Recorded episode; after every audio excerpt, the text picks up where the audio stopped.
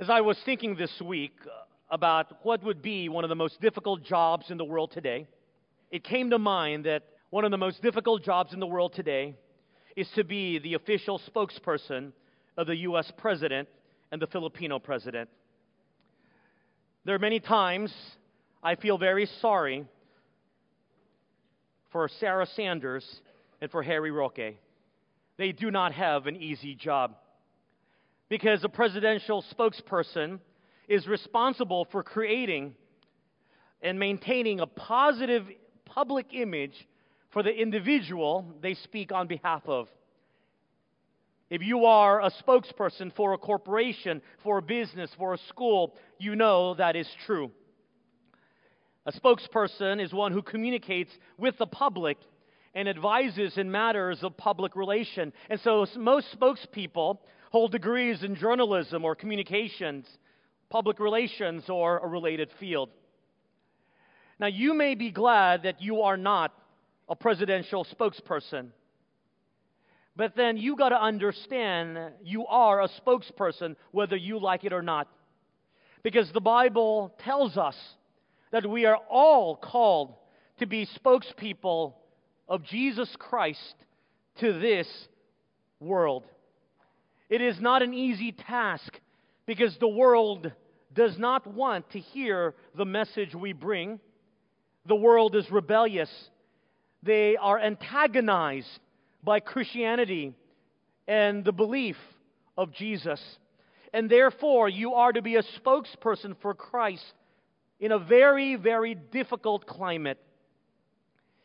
Now, is it easy to be a spokesperson? The answer, of course, is no. And that is why there are some prerequisites. There are some requirements to being a spokesperson of Christ, of which all of us are called to be. What are these requirements? That's what we want to take a look at this morning as we continue our study in the book of Ezekiel. If you have your Bibles this morning, I'd like you to turn with me to the book of Ezekiel, chapter 2. We pick up where we left off at verse 8. And we'll be going to Ezekiel chapter 3, verse 27. God has called the prophet Ezekiel to be his spokesman to his people. But before he is sent out, he gives three requirements of what a spokesman of God needs to look like or how he needs to prepare himself. They will serve as an outline for us for how we can also serve as spokespeople for the Lord. Now, the first requirement, let me just give you off the bat. Number one, if you're taking notes, the first requirement of being a spokesperson for the Lord, number one, is to be rooted in the Word, to be foundationed upon the Word of God. This is clearly seen as God prepares Ezekiel to be his spokesman to his people. Look at verse 8 of chapter 2 with me. But you, Son of Man, hear what I have to say. Do not be rebellious like that rebellious house. Open your mouth and eat what I give you. God has called Ezekiel to be a prophet to his people, to speak to a rebellious generation. Now, God desires to prepare his prophet to be his spokesman by asking him to do something that is quite unbelievable. What does God ask Ezekiel to do? Look at verse 9, the chapter 3, verse 1. Now, when I looked, there was a hand stretched out to me, and behold, a scroll of a book was in it. Then he spread it before me and there was writing on the inside and on the outside, and written on it were lamentations and mourning and woe. Chapter 3, verse 1. Moreover, he said to me, Son of man, eat what you find, eat this scroll, and go. Speak to the house of Israel. Out of heaven, God extends a scroll for Ezekiel to eat. On this scroll are writings on both sides. What is written on these scrolls are the words of God, which were words of impending judgment. And this words of impending judgment, these bad news, would accurately summarize what the prophetic judgments that Ezekiel would have to give to his people as recorded in chapter 4 to 32 until the fall of Jerusalem in 586 BC. And then we'll note when we get there that the prophet's message changes to the exilic people. But let's note on why in the world God would ask Ezekiel to eat the scrolls. You see, the symbolic act of eating the scrolls was to tell Ezekiel that he needed not only to read the Word of God, he really needed to understand it. He needed to digest it. He needed to assimilate it into his life. It must be a literal part of him. Ezekiel needed to know the Word of God through and through. He needed to believe it, accept it. It must be a part of his life. You see, my friends, we cannot speak with confidence of which we do not know and do not really believe. We cannot ask others to believe if we do not have the passion and conviction ourselves. And to have that passion and conviction of the Word of God, we must digest it. We must assimilate it into our lives, integrate it into the way we live. Verse 2 and 3. So I opened my mouth, and he caused me to eat that scroll. And he said to me, Son of man, feed your belly and fill your stomach with this scroll that I give you. So I ate, and it was in my mouth like honey in sweetness. Ezekiel indeed eats the scroll and literally and figuratively digests the contents of this scroll. But what's interesting is that it is sweet to the prophet's taste.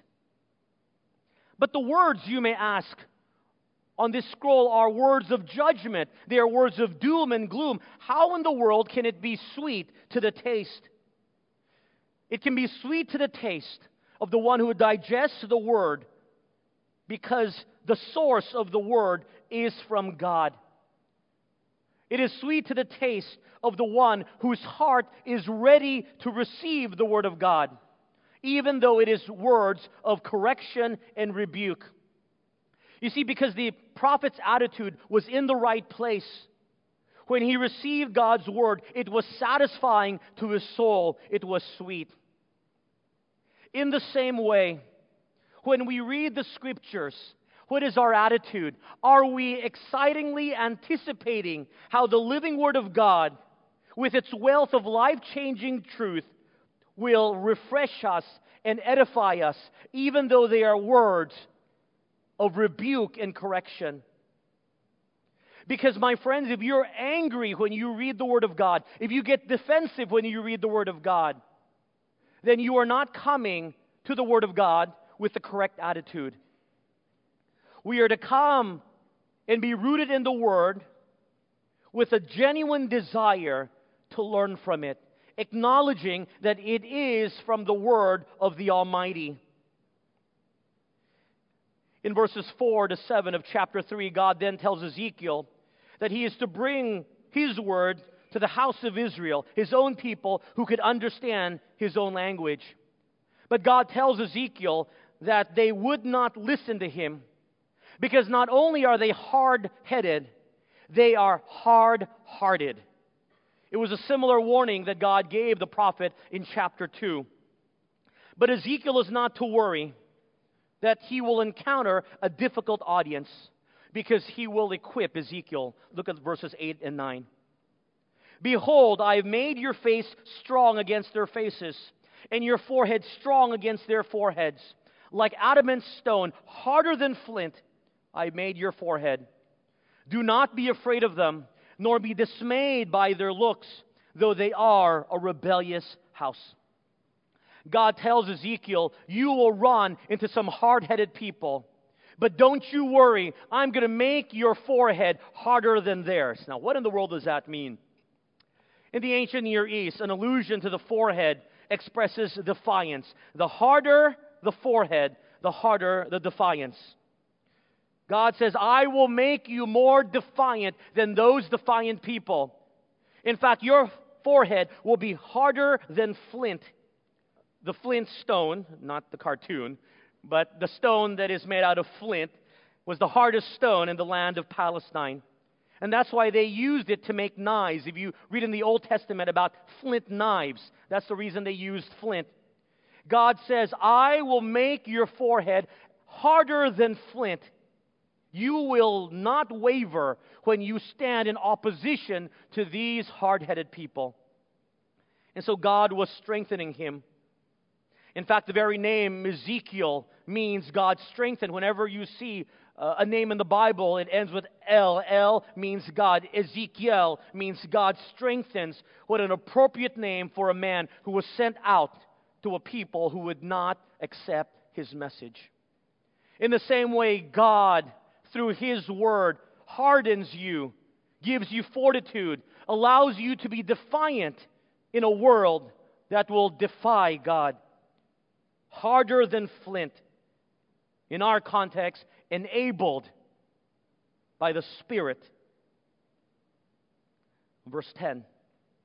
Moreover, he said to me, Son of man, receive into your heart all my words that I speak to you, and hear with your ears. And go, get to the captives, to the children of your people, and speak to them and tell them, Thus says the Lord God, whether they hear or whether they refuse. In verses 10 and 11, again, there is a reiteration of what is the most important aspect about being a spokesman for God. It is not to fear the message and how it will be received by the people. You are not to worry how your message from God is to be received. But what is most important is that you are rooted in the Word. Look at verse 10. Receive into your heart all my word. God says to Ezekiel, digest what I've written in the scroll, digest the word of God. Then you will be prepared to speak on my behalf. My friends, to be an able spokesman of God in our generation today, you must know the Word of God. You must be rooted in the Word of God. There is no other option than to know the scriptures. It is not in to sign up for a debate class, so how you can better debate a skeptic. It is not to sign up for a communication class so that you can more eloquently bring the word. Those are all secondary to that which is of primary importance, and that is that you are rooted in the word. You know, that's the problem of many Christians today, and the problem of many Christians in our congregation. Many of us are ill equipped in the knowledge of Scriptures, so that our sword of the Spirit, which is the Word of God, isn't very powerful. In fact, for many of us, the sword of the Spirit in our lives is a very dull instrument that isn't very effective because we do not know the truths of the Scriptures. I challenge you, I implore you, take the initiative to know the Bible to learn systematic and biblical theology, to know what you believe in, and to know why you believe what you believe. There is no other substitute for this, not in eloquence, not in friendships, not in friendliness. The sad reality is many Christians this morning cannot answer common biblical questions that the world is asking. Why? Because our faith is an inch deep. It looks good on the outside, but there is nothing holding us down. We are not rooted in the Word. Rusty Wright writes an article in Moody magazine entitled Seven Questions Skeptics Ask. These are the questions that the world is asking today. Can you answer these questions if they are asked of you? One who supposedly is a believer and has been a Christian for a long time? What if someone asks you, Why is there evil and suffering in this world today? Is your God not a good God? If He's a good God, He would not allow evil and suffering to occur. How would you answer that?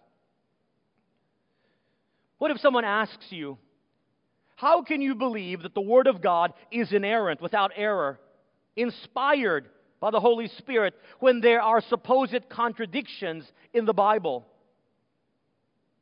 What about those who've never heard of Jesus? Isn't it highly unfair that those who are, have never heard of Jesus are destined for hell? How can Jesus be the only way to God? Isn't that exclusive? That doesn't sound very loving. Jesus being the only way to God? Wright proposes this question Isn't Christianity just a psychological crutch? It's not really real. It just makes people feel good. So if religion makes you feel good, go for it. You can be as religious as you want as long as it gives you peace of heart. What if others asks you, I'm an educated man, I'm a thinking man. I could never take this leap of faith that you want me to take in believing in what Jesus requires, that He somehow died for me. This blind leap of faith to believe in a God I've never seen. To take this assumption of truth that He sent His Son I've never seen to die on my behalf. I'm an educated man. I don't believe that. How would you answer them? What if someone asks, It doesn't matter what you believe as long as you're sincere, as long as you're a good person. And there are a lot of religions out there talking about being good. You're just one of many.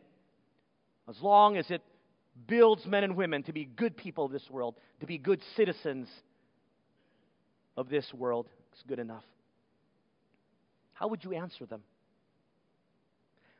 The sad reality is, very few of us this morning could answer the questions that I've just proposed. And yet, these are the questions the world is asking. And if you're the spokesman of the Lord Jesus Christ, what would you say?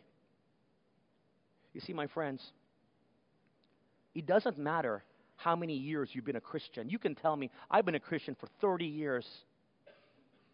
That's not impressive. Because number of years as a Christian does not translate to Christian maturity. Number of years of coming to church does not translate it in you being rooted in God's word. Verse 12 and 13. Then the Spirit lifted me up, and I heard behind me a great thunderous voice Blessed is the glory of the Lord from his place. I also heard the noise of the wings of the living creatures that touch one another, and the noise of the wheels beside them, and a great thunderous noise. After being told to eat the scroll, Ezekiel now hears a powerful sound. It reminds him of the vision which is recounted in chapter 1 of this book.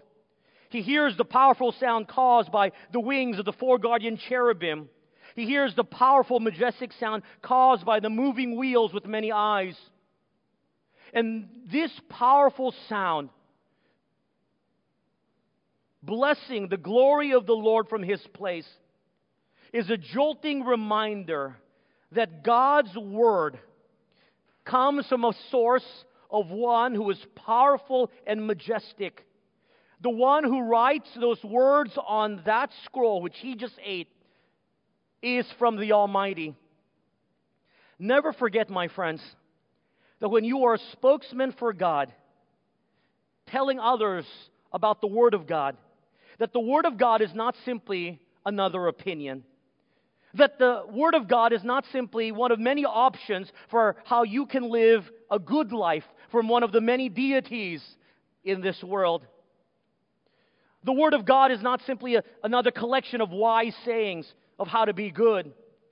The Word of God, the Bible, the Scripture, is from the majestic, almighty, omnipotent, one and only true God. And that's what God, in the revelation of His glory, wanted to tell Ezekiel. That's why we at this church have a very high view of Scripture. We revere the reading of the Word of God. We take with great precaution the handling and the preaching of the Word of God. We expect that when you hear the Word of God, you are to apply it in your life with diligence and with respect. Because the Word of God is from the one who is enthroned on high and Lord over all. His Word is truth. Verse 14 and 15. So the Spirit lifted me up and took me away, and I went in bitterness, in the heat of my spirit. But the hand of the Lord was strong upon me. Then I came to the captives of Tel Aviv, who dwelt by the river Chebar. And I sat where they sat and remained there, astonished among them seven days. God supernaturally lifted Ezekiel from where he was and takes him to a settlement of Jewish captives who live near Tel Aviv by the river Chebar in Babylon. It's not the modern day Tel Aviv that you hear about in the news. He is brought to this Jewish settlement, and the Bible tells us he was brought in bitterness of heart, in the heat of my spirit. He was angry and bitter. Now, he wasn't angry and bitter that God moved him. He wasn't angry and bitter when he read God's judgment on his people. What had happened is that as he digested the Word of God, God's Word and perspective became his perspective. And as God was mad and angry at the Jewish people's sin, so also the prophet, having digested God's word, also became angry and bitter at the sin of Israel. And so he expressed the same emotion as God. You will know when you are rooted in the word, when you can have the same view of sin that God has. And God hates sin, and you better as well. You will be rooted in the Word and are rooted in the Word when your perspective about life is God's perspective on life. So overwhelmed was his experience that Ezekiel had to process what he heard and read and digested. And when he got to Tel Aviv, the Bible tells us he meditated on God's word for seven days, so astonished. He stopped in his track and began to think about what he read and heard. How many of you would even spend more than five or ten minutes in processing God's word? Most of us are in a rush. In a day, we read scripture in the morning and then we rush out, never really thinking about it. But in our books, we've read the Bible, we've checked a thing off our list. So be it. Seven days he processed the Word of God. He thought about it, he internalized it. You and I, to be effective spokespeople for God, must be rooted in the Word. The second requirement for a spokesperson is found in verses 16 and 17. Look with me. Now it came to pass at the end of seven days that the word of the Lord came to me, saying, Son of man, I have made you a watchman for the house of Israel. Therefore, hear a word from my mouth and give them warning from me. After seven days of processing God's word, God again spoke to Ezekiel, and here he is commissioned as a watchman for the house of Israel. Let me give you the second requirement, number two. The second requirement to be a spokesperson for God, number two, is that you are to be a watchman for your people. A watchman for your people. Now, what's a watchman? A watchman is a lookout, one who shouts and warns the people of impending danger. That's why they're often stationed at the city walls where they can look at the horizon to see if the enemy is coming. They're stationed on a high tower where they have a 360 view, degree view of the surrounding area because they are responsible to warn the people of the coming enemy, of impending danger. And this is what Ezekiel is called to be to his people one who warns the people of impending danger. A watchman sees what is coming he screams, he shouts, he alerts the people. Danger is coming. It is a job that you can't be scared or worried about what other people will think. It is a job with a great responsibility. Similarly, we as Christians today are called to be watchmen of our generation. It's a tough job, but we should not worry what others will think when we warn them about impending danger because people will misunderstand us, they will be annoyed by us. What they don't realize is that our warning from the Word of God is for their good. But they don't understand that because most people don't want to be bothered. They just want to go about their daily lives, their routine, living the rat race. They don't see the totality of the picture of what's coming. They only see a slice of their life, and they only care about their life's perspective. And yet, as the watchmen of this generation, you and I have a responsibility to look ahead for them and to consider the spiritual perspective, to look through the lenses of biblical truth, to warn them of what is coming. So when you see that they have to be warned, you will have to break their routine. You will have to bother them. You will have to annoy them in order that you can save them. I hope you see the importance of your role. The watchman is there to save and protect the people of the city, and in our context, the people of our generation. Now, as a watchman, you can't cry wolf all the time. You need to be relevant to them. Your warning must be on time, it must be relevant for them at that moment.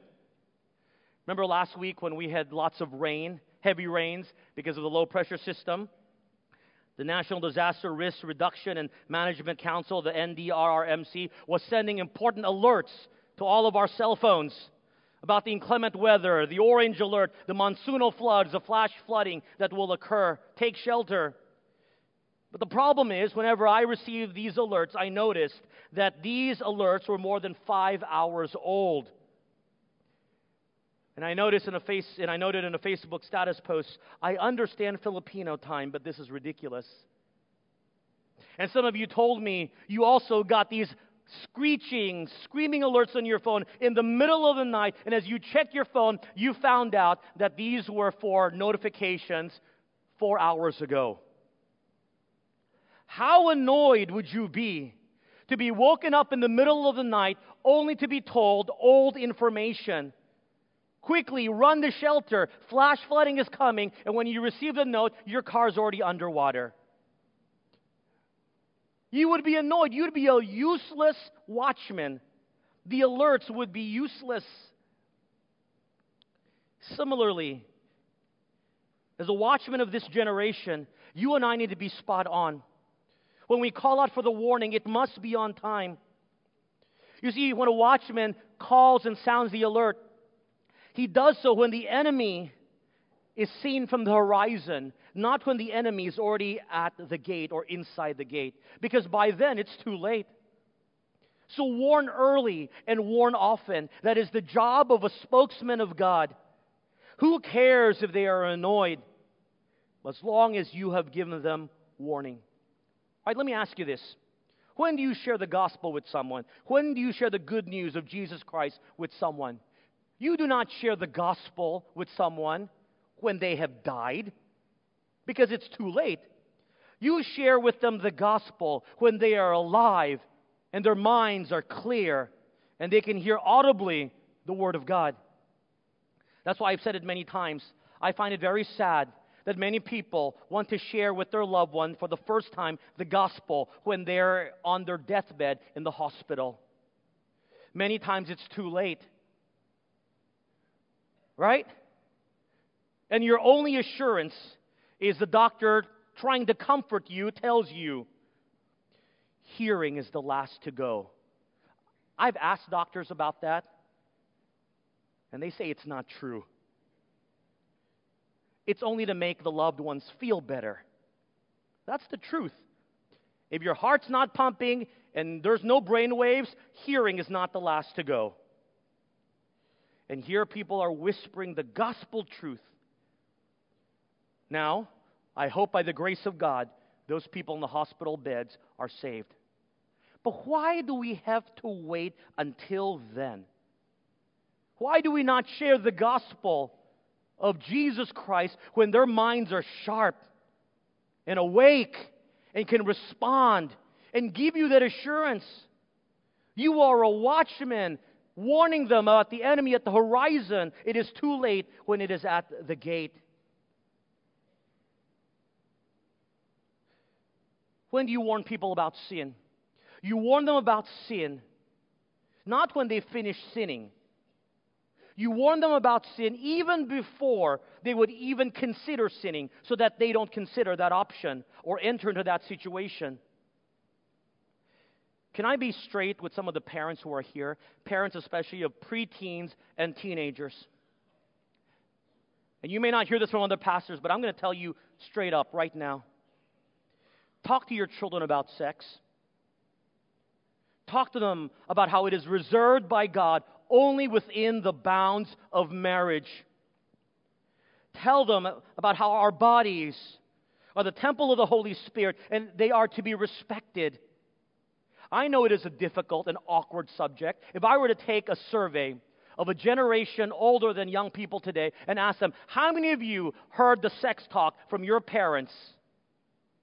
I venture to guess almost none of you. It was a taboo subject.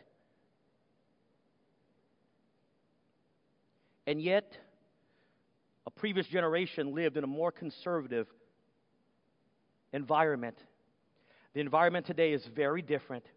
And I know this subject is awkward and difficult to talk to, but it is your responsibility and not mine, not the school's responsibility, not the church's responsibility, to talk to your children about the area of purity in your life. Because if you don't serve as a spokesperson to your family of what the Bible says about purity and sex, about the watching and the guarding of sexual purity in your children's life, someone else will get to them first. Something we call the internet, friends, who will get to them before you do. And by then, the enemy is already inside the gate. There's so many parents out there who think that as long as I bring my children to church, as long as I send them to a Christian school, that they should know better. They'll figure it out. Why would you take that chance? You and I, as parents, as mentors, have a biblical responsibility to serve as watchmen of our generation, to sound the alarm when the enemy is at the horizon, to tell them about impending danger. As a watchman, you need to know what to look for. You need to know that your enemy is cunning. He is deceitful. He wants nothing better than to destroy your life. So, can you spot the warning signals? We know the warning signals if someone is addicted to something, whether to drugs or to alcohol or to gambling or whatever else. You see the signs of them coming home late, things becoming missing, the borrowing of lots of money, multiple phones, the doors are always closed to one's room. We see the warning signs. Don't wait until it actually happens. When the warning signs are there, deal with it. Nip it at the bud. In fact, God places a great responsibility on Ezekiel as a watchman spokesman to his generation. Look at verses 18 and 19. When I say to the wicked, You shall surely die, and give, and you give him no warning, nor speak to warn the wicked from his wicked ways, to save his life, that same wicked man shall die in his iniquity. But his blood I will require at your hand. Yet if you warn the wicked, and he does not turn from his wickedness, nor from his wicked way, he shall die in his iniquity, but you have delivered your soul. God says, Ezekiel, I will hold you personally responsible if you do not warn the wicked or the unrighteous what they are doing is wrong. If you do not warn them, and they continue to sin to their destruction, then you are culpable, and I will hold you responsible. Now, if you warn them, these wicked people, and they continue in their wickedness, then you're not responsible. You're off the hook. Makes sense? That's his responsibility as a spokesman, watchman. But interestingly enough, God gives them a second scenario, verse 20 to 21. Again, when a righteous man turns from his righteousness and commits iniquity, and I lay a stumbling block before him, he shall die. Because you did not give him warning, he shall die in his sin, and his righteousness, which he has done, shall not be remembered, but his blood I will require at your hand. Nevertheless, if you warn the righteous man that the righteous should not sin, and he does not sin, he shall surely live because he took warning. Also, you will have delivered your soul. Now, in this second scenario, let me explain. God says, Ezekiel, you have another responsibility. And your responsibility is to warn the righteous, the good people, to warn them that they are not to sin. Because if you do not warn them, and these righteous people somehow sin, then I will hold you culpable and responsible. But if you warn them while they are righteous and good, and they then commit sin, that's on them. You are not responsible. Remember the illustration I gave a few weeks ago about the tree of the knowledge of good and evil in the Garden of Eden? I said that if God did not give Adam and Eve a warning about not eating fruit for the knowledge of the tree of good and evil, and if they ate the fruit, then that's God's fault because He didn't give a warning. But if God warned them, which He did, and they still did it, these innocent people at that time before they ate the fruit, then it's their fault. You and I, as watchmen of this generation, are to warn both the unrighteous and the righteous. Now, we often think about warning to only those who are bad, quote unquote bad, the unrighteous. We are called to call them out on their sin. You've done wrong. Turn back to God. That's important. But there's something we forget. We forget that we are also called to warn the righteous to not sin so that they would not even consider the possibility of doing what potentially they would do in the future. So many people tell me, Pastor, I'm a Christian, but I don't need to go to church. I'm a good person. You know how you should answer them? You may be a good person in your eyes. But even a good person needs to be warned so that a good person, quote unquote, can remain good. That's how you answer them. Because a lot of people have this notion church is only for the bad people, those who've really messed up. And there the pastor will go and use God's word to rebuke them so that they'll be called out of a life of sin. All Christians need to fellowship together to edify and to challenge and to encourage one another so we will avoid sinning. Parents, you have a job as a watchman of your family to warn both your good children and your bad children. I use those in quotes because good and bad is hard to define, but you understand what I'm talking about. Sometimes we always think the parents always are supposed to only get mad at the bad kids, the disobedient children. That's right. But a good child, an obedient child, when your parents nag at you and keep telling you will it, will it the same thing over again? What's your perspective? Why am I hearing this? Why are you telling me this? I don't do any of this stuff. Right? Your parents tell you don't do drugs, don't drink alcohol, don't smoke. I don't do any of those things. Why do you keep telling me? Children, because it is their responsibility. They need to tell you ad nauseum till you get sick of it so that you won't do it. So that when you get older and you're tempted to do it, you will still hear your mother's voice as I did. Don't do it. Don't do it. The more they warn you, the more that voice sticks into your head. The good child wondering why they need to be told should not wonder because it is the responsibility of the parents to warn when the enemy is in the horizon, not when you have fallen in sin, and then to rebuke you for falling into that pit. I hope that makes sense. In the same way, friends, you do the same thing. We tell each other as friends, as good friends, we challenge one another to rebuke them if they've done something wrong. But in friendship, we are also to edify and to encourage and to challenge one another to live in righteousness so that we do not allow our characters to slip. after our warning, our responsibility is over. How the audience takes on that responsibility of that warning lies on them.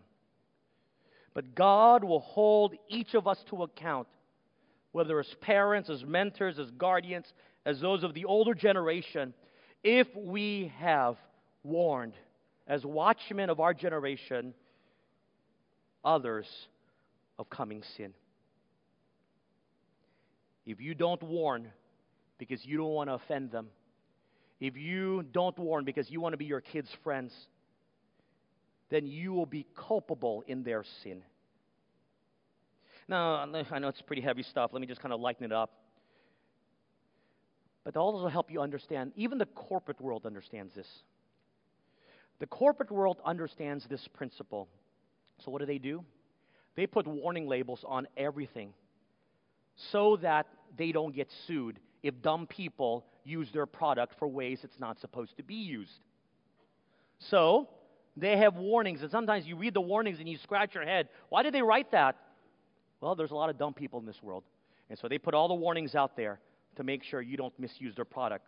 Like I saw this warning label on a baby stroller remove baby before folding. Really? Do you really need a warning label that says remove baby before folding? I guess there are people who try to fold their strollers with their kids still in it. I saw this warning label on a thermometer. Once used rectally, the thermometer should not be used orally. Common sense to me, but hey, there are others who haven't figured that one out yet. Warning label on a carpenter's electric drill. This product is not intended to use as a dental drill. A warning label on a vanishing ink marker. Vanishing ink marker do not use for signing checks or any legal document. Warning labels on shirts do not iron while wearing shirt. Warning label on a razor scooter, one of those scooters. Warning, this product moves when used. Warning label on a hair dryer, do not use while sleeping. Warning label on a package of fireplace logs, caution, risk of fire warning label on a brass fishing hook. Warning, harmful if swallowed. I don't know why people would swallow a fishing hook, but anyway. Warning label on a cartridge for a laser printer, and I checked, it's on there. Do not eat toner. Told you there's some dumb people in the world today.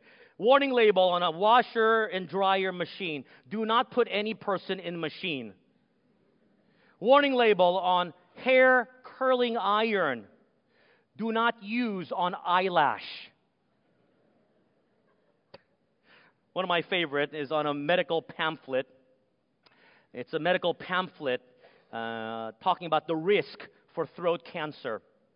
You may be at risk for throat cancer if you, colon, smoke or chew tobacco, have trouble swallowing food, have a lump on your neck, have hoarseness that won't go away, you may be at risk for throat cancer if you have a throat or mouth. Uh, that's everyone. They want to cover all their bases. If the corporate world has figured out that you are to warn both the really smart people and the dumb people, then you got to understand that when God calls us to be watchmen of this generation, we are called to warn both the wicked and the just. The third requirement to be a spokesman for God, verse 22 to 23. Then the hand of the Lord was upon me, and he said to me, Arise, go out into the plain, and there I shall talk with you. So I arose and went out into the plain, and behold, the glory of the Lord stood there, like the glory which I saw by the river Chebar and I fell on my face. After the commissioning of the prophet Ezekiel as a watchman for Israel to warn them of their wickedness, God asked Ezekiel to go out to a plain area, a flat area. And there again, God's glory was shown to Ezekiel, the same one he saw by the river Chebar, which we preached about in chapter 1. And again, the same response when one sees the great glory of God to fall flat on their face. Because now God will give him the third requirement. It will be a difficult one. Let me give it to you, number three, and then we'll expound it. Number three, the third requirement to be a spokesman for the Lord in our generation. You are to live a life of restraint. Living a life of restraint. A spokesman of God is to live a life of restraint. As a spokesman for God, you cannot do and say whatever you want anytime. There are limitations, there are restraints in what you can or cannot do. God will give Ezekiel two restraints. They are very difficult. That's why I think God showed his glory first. He wanted to tell Ezekiel, This is who I am, and this is what I'm going to tell you to do, so you better follow. All right? First restraint, verse 24 and 25. Then the Spirit entered me and set me on my feet, and spoke with me and said to me, Go, shut yourself inside your house. And you, O Son of Man, surely they will put ropes on you and bind you with them so that you cannot go out among them. The first restraint or limitation that God puts on his spokesman is that you must lock yourself in your house. What? Did I read that right? God is putting Ezekiel under house arrest. Yes, he is. This God imposed restraint is, first of all, for Ezekiel's good because the generation he's speaking to is not receptive of his message. They will bind him, they will arrest him. And so you need to stay in your house, Ezekiel, for your own good. But his staying at the house also serves as a punishment to the people for their rebellion. You see, if Ezekiel cannot mingle with the people, he cannot warn them often of God's impending judgment if they don't shape up. Him being homebound, means that he can go out, give God's warning once, and then that's it. He is to come back and stay in the house. To help you understand this principle, it's like a, a young person who always complains to his parents Why do you keep waking me up in the morning? Why do you keep waking me up before school? Why do you keep waking me up before I go to work? Although, as a young person, you shouldn't need your parents to wake you up before work, but anyway, it happens. Why do you wake me up before school? Why do you wake me up before work? And then one day, your parent says, Okay, you don't want me to wake you up? I won't wake you up.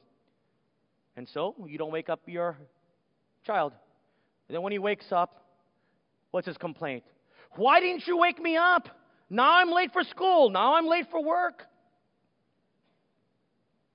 That's what God is saying. In the restraint and limitation, Ezekiel, of you being homebound you give them the warning once, they don't hear it, they don't get to hear it again. The second restraint, look at verse 26 to 27. I will make your tongue cling to the roof of your mouth, so that you shall be mute and not be one to rebuke them, for they are a rebellious house. And when I speak to them, I will open your mouth, and you shall say to them, Thus says the Lord God He who hears, let him hear, and he who refuses, let him refuse, for they are a rebellious house. The second limitation or restraint is that God will make Ezekiel mute. He will not be able to talk. It's kind of ironic that you would mute your spokesperson. And yet, because of their rebellion, they would not have the privilege of hearing God's warning. Now, God will still allow him to talk only when he is to give words of warning, but the rest of the time, the prophet will be mute. And we find out from Scripture that his muteness lasts for many years until the fall of Jerusalem, all the way until chapter 33. He does not speak, but only to deliver prophetic warnings as God allows. You say, My goodness, I'm so glad I'm not Ezekiel. I could not stay in my house. I could not not speak. And yet, this humble prophet led a reclusive life and a silent life. But that is the limitations that God placed on his spokesperson. We need to understand that. Because as Christians today, called to be spokespeople for God in this generation, there are limitations that we need to understand that are placed on our life that we need to follow through. You see, the common complaint of many Christians is if I become a Christian, I can't do this, I can't do this, I can't do this, I can't do this, I can't do this. And my answer to them? Correct. You can't. If you want to be an effective witness. And because we cannot accept the fact that if we are to be followers of Jesus Christ, there are certain things we can't do, then we live our lives no different from unbelievers. And no wonder we are not effective as spokespeople because unbelieving friends will tell us, You're no different from me. There are limits of how we are to live to the glory of God. We come to church on a Sunday or on a Saturday night. That requires us to be limited in our ability to go out with friends on Saturday night. It limits our ability to sleep in on a Sunday morning, to go on an outing with someone. There are limitations. It will not be the same. Drill that down into your head. As a follower of Jesus Christ, as a young person, you are to reserve your purity and your virginity until the day of marriage so that you can be an effective witness to a world that has thrown this idea out the window. And yes, there are those amongst our young people who've messed this up. It's okay. God is gracious. God is merciful. But the reality is, it brings you down a notch in your ability to serve as an effective witness and testimony. It is inspiring. And it shouldn't be, but it is inspiring in today's day and age that there are still young men and young women who are virgins until the day of marriage. That's something to be celebrated. And yet our culture doesn't celebrate that. But there are limitations that you must put into your life to ensure that that happens. It goes into the life of an adult. We can make money in so many different ways. But if we are to serve as an effective witness, doing things right, it may cost us opportunity and it may cost us ability to make more money. But then, in that self restraint and self limitation of what you can or cannot do for the sake of Jesus Christ, then you can serve as an effective spokesman for Jesus Christ. Because then you would not be tagged as a hypocrite because you are walking the talk. And that goes back to number one rooted in God's Word living it out as the Word of God has infused your life. No one said it was easy to be a spokesperson for God. No one. At least God didn't tell you to stay home and He would make you mute. So don't complain that there are certain things in the New Testament He tells us we cannot do if we are to serve as living witnesses for Him. Remember, as a spokesman for God, you are to live a life of restraint. Some of you at this point may say, I don't want to be a spokesperson for God, it's too much. Sorry to say, you don't have a choice. The Great Commission tells us we're all spokespeople for God. Now, our call is to be an effective one. And to be an effective spokesperson in our generation, you and I are to be rooted in the Word. You and I are to serve as watchmen of our generation. And you are, and I are to know that we are to live our lives with restraint and limitation for His glory to serve as effective witnesses. Let's pray. Father, thank you for your word.